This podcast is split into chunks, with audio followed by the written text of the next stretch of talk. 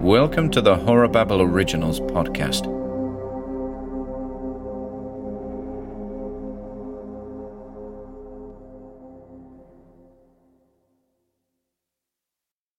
The King of Gorse by Paul Draper. I was trying to help. Now I might never sleep properly again. I'd spoken to Kay twice. You build bridges where you can in rural Dorset. We hadn't swapped more than pleasantries, but I gained the impression of a conflicted character beneath her dreadlocks and Earth Mother tattoos. She lived with her daughter in a pretty ivy clad studio, which nestled by the side of the main lane, between my cottage and the post office. We were at the north end of the village, and beyond our cottages the road snaked away uphill enclosed by dark, gorse lined heathland. During the week, Kay worked in the gallery in the village centre, selling her beautiful stencil work. But that morning she was smoking in her garden, with teeth clenched, shivering. Morning. Everything okay? I called through my open kitchen window.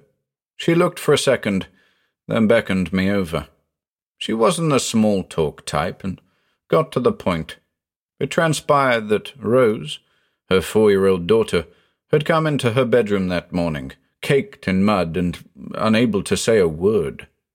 Can you come and check her over, Dr. Hall? she asked.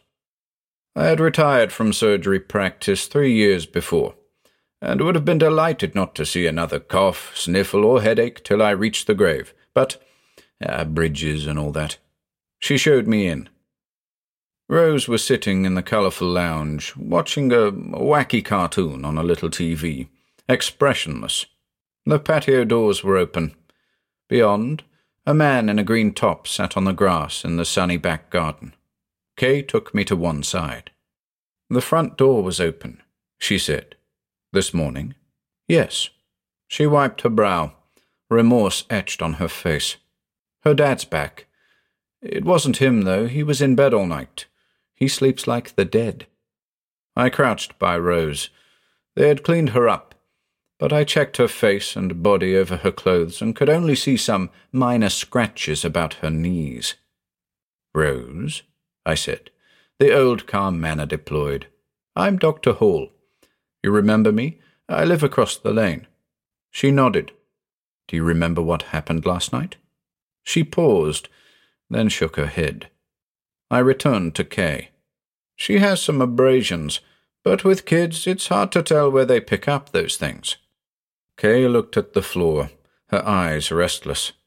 Dr. Hall, there's another thing. We left some mushrooms by the door in the hall last night. The pack was on the floor this morning, lighter than we left it, I think. I struggled to hide my disapproval. You think she had some? Was she sick at all? Her jaw tightened. She shook her head but looked lost. Would you give me permission to try light hypnosis? We should be able to get an account of the night. I fetched my voice recorder from the house. We started when I returned, and she went under easily. I've transcribed the session here, just as she spoke that morning. 26th of August 2012, 10:15 a.m. Account of Rose Walker, aged 4, regarding overnight period on 25th of August 2012. Clinician Dr. E. L. Hall, retired. Initial trance inducement 40 seconds.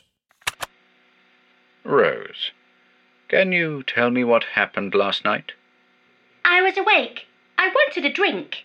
It was hot and I needed one. I went to the kitchen and used the water tap on the fridge. I use the ice cube thing when Mum lets me, but it's loud, so I didn't. Did you eat anything, Rose? Yes, banana and sweets. Hmm. Where were they? The banana was on the kitchen top, and the sweets were in the hall by the door. How many sweets did you have? Just one, but it tasted bad, like dirt. Hmm. What happened then? Went back to bed. Did you go to sleep? No, I felt a bit spinny. I shut my eyes, but didn't sleep as it got light. Daylight? No, just light. Bright. I didn't want to wake Mummy.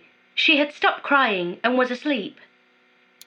At this point, Kay Walker interrupts, but I ask her to wait until the end of the session. She agrees. What did you do? Went to play. Mm, outside? Yes, it was bright.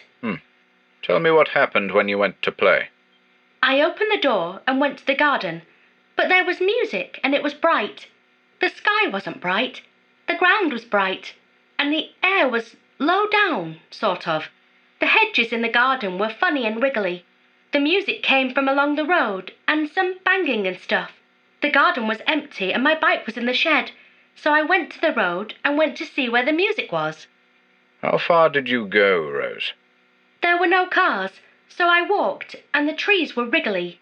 I saw rabbits and worms and a fox. They were talking, but the worms weren't talking. They were hissing, like cats sometimes hiss. The ground was like glass, and I saw Mrs. Calloway, the old lady Mum doesn't like, and she pointed up the road, so I went that way. She was smiling. Kay Walker again interjects. She shouts upstairs and leaves the house. The session continues as Rose is in a good trance and lucid. I left at the path where Dad used to walk Brucey when he was alive, and went along the path and saw some eggs under a tree and some bundles of sticks and a horse. The horse looked backwards and funny. There was a light in the sky, and it was floating over the tree at the end of the path, but then it went, but the ground was still bright. In the grass by the path were some people, and they had faces like birds, but some had faces a bit like sort of fish. They were dawdling and turning, and each time one turned, the other one turned. It looked silly. The end of the path was bright, but after that it was dark. Old Mrs. Calloway pointed again, and she was pointing towards the end of the path, so I went there. She seemed smiley, but her arms were shiny fuzzy. I wasn't cold at all. What happened then? I went to the end of the path, and the ground stopped being bright and was a sort of blue, but it was a dark blue. I was near the trees there, and the start of the hill that Brucey used to run up when he knew there was a stick Dad would throw. The field next to it was dark, and I could hear a sort of monster in that field or something, which sounded like a lot of bees. But the bees could speak, but I didn't understand the words. I didn't want to go into that field, but Mrs. Calloway pointed up the hill instead, so that was good. I said, Phew! The gorse bushes go up the hill, and sometimes they have flowers, but are spiky, so I know not to touch those. You walked all the way up the hill? Yes. Mrs. Calloway was next to me at the bottom, and she said there was a king at the top, and he would like to see me and make me a princess if I was good. I walked up the hill. It's not far, I've been up it lots. As I went up, I could see stones and some holes in the ground like rabbits live in, but they weren't for rabbits. The bushes at the top looked like a chair, and there was a man in the chair, and he was smiling. I didn't think he looked like a king, but he said he was one. What else happened? He said he was very old and made from the gorse bushes. He moved really slowly. He asked if he had permission to come to the village and be the king there as well. He said it was important that I said yes, and he would not come if I didn't want him to. Hmm. Is that all you remember? We made friends, so I came back with him. Where did he go to? Into the back garden. He's there now. 26th of August 2012, 10:50 a.m. Session halted. Rose curled up on the sofa and looked at the TV, and I don't think she noticed my shock. I went to the patio doors and looked out into the garden. The wooden gate was open. The man was no longer there. Returning to the hallway, Kay was nowhere to be seen. She was annoyed during the session at the mention of Mrs. Calloway, muttering something like, that woman, and had sworn up the stairs before slamming the front door. A shaven haired man in a white vest looked blearily over the banister. It was Rose's dad, an occasional dweller in the house, just rising. He came downstairs, and we had a quick introduction.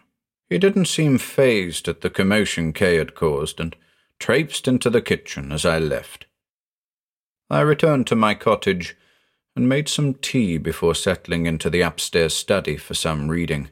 The study had a large panoramic window that took in the rolling downs and lane, so I'd be able to see when Kay returned. I mulled over the session with Rose. She seemed physically fine, which was the key thing. If she had ingested any of the mushrooms, it didn't seem to have affected her adversely, and probably accounted for her tale of the night. In fact, she may well have not gone beyond the front garden at all if she'd been tripping. The imagery she'd described was vivid and powerful, but there were few forces more potent than a child's imagination, let alone one exposed to a mild narcotic. Hours passed, and the warm morning evolved into a balmy afternoon. After lunch, I walked down the short hill into the village.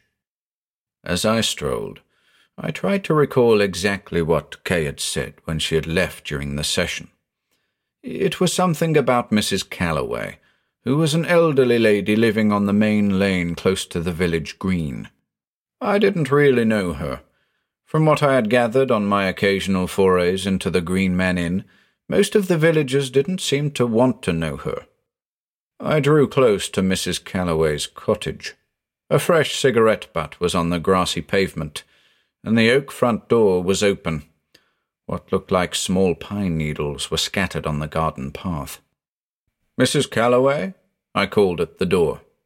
With no answer, I ventured into the hall, and following a murmuring sound, entered her drawing room. The heavy curtains were half drawn, and suddenly the bright August day seemed far away. Mrs. Calloway, small and thin, with white hair and a red dress, sat at her table sun, moon, dandelion, gorse, she muttered before looking up at me. Her eyes blazed. My mind seemed to lurch at her gaze, tipping forwards into an unsteady place. Ah, Mrs. Calloway, sorry to disturb you, I stammered. Her expression was triumphant, and her eyes shone like green fire. I continued, Have have you seen Kay Walker? I think she was coming to see you. Sun, moon, dandelion, gorse, she repeated, this time nearly a whisper. My head echoed with the words. I held on to the doorframe as my sense of balance tipped sideways slightly. Her mantra continued Sun, moon, dandelion, gorse. At last he is here. The air thrummed with unheard vibrations, and I felt a yearning to be clear of this cottage. Kay had been here, but no more. Mrs. Calloway, her eyes ecstatic, rocked gently. Her tone became lower and more guttural, and she seemed like a small grey and green whirlpool in front of my eyes. I looked at her table and for the first time in the shaded gloom saw a scattering of sticks and a small, lifeless bird. I hurried into the village centre. There were plenty of folks about. They walked between the small row of shops, the war memorial, and the village green, but the road was empty of cars. Every so often I passed scattered clumps of those small plant needles. Rose sat on the green, with no adult nearby. Hello, Rose. Hello, Dr. Hall. What are you doing here? Where's your mum? She swept her hands across the grass, the blades tickling her palms. She's not coming back like she was. Or Dad, she said, before looking along the road and pointing. A tall man wandered from door to door about a hundred yards away. He wore a green tunic and it seemed to slide and convulse over his similarly green hued skin. His hair was wild and unkempt, and his chin jutted like the prow of an old ship. He opened the door to Mr. Peterson's house, walked in, and then emerged about a minute later. He then entered the Robinsons, then Mrs. Bolton's cottage, then the hairdresser's shop. He was methodically calling at each property and had no trouble gaining entrance. I couldn't quite make him out. His form seemed blurry and indistinct. As he exited the hairdresser's, I saw some people standing inside motionless, and others lying prone. You should go, said Rose. He's seeing who will follow. He'll open the field gate for anyone left. The things in there will come to town. I went to pick Rose up, but she wriggled away. Across the street, the green figure emerged and looked directly over to where we were. He shook his blurry head and opened his mouth abnormally wide as needles fell to the floor. He knows about you, Dr. Hall, said Rose. He wants to see you too. I backed away and fled up the lane as fast as I could. I packed quickly, but before leaving I looked out across the village from my study window. A deep, primal fear coursed through my veins. Through the village, something old stalked. I've been at my sister's now for a week. She thinks I'm under the weather and has been very kind in giving me space. what can I say? At night I sleep in small flurries, and my dreams are thick with the rustling of leaves and a sound like a thousand bees. My sister lives at the other end of the downs, and in my mind's eye I can travel across the rolling hills to the outskirts of the village, but no further. Something in me has been changed by his stare. The village is no longer under the dominion of people. I can tell from old whispers in my sleeping hours. My dreams tell of the clicking of crickets and the creak of lonely ash and beech, the brush of wind across the bluebell meadows, and the soft clawing of the badgers deep in their setts. Starlings know, wheeling high in packs in the summer air. The king is back.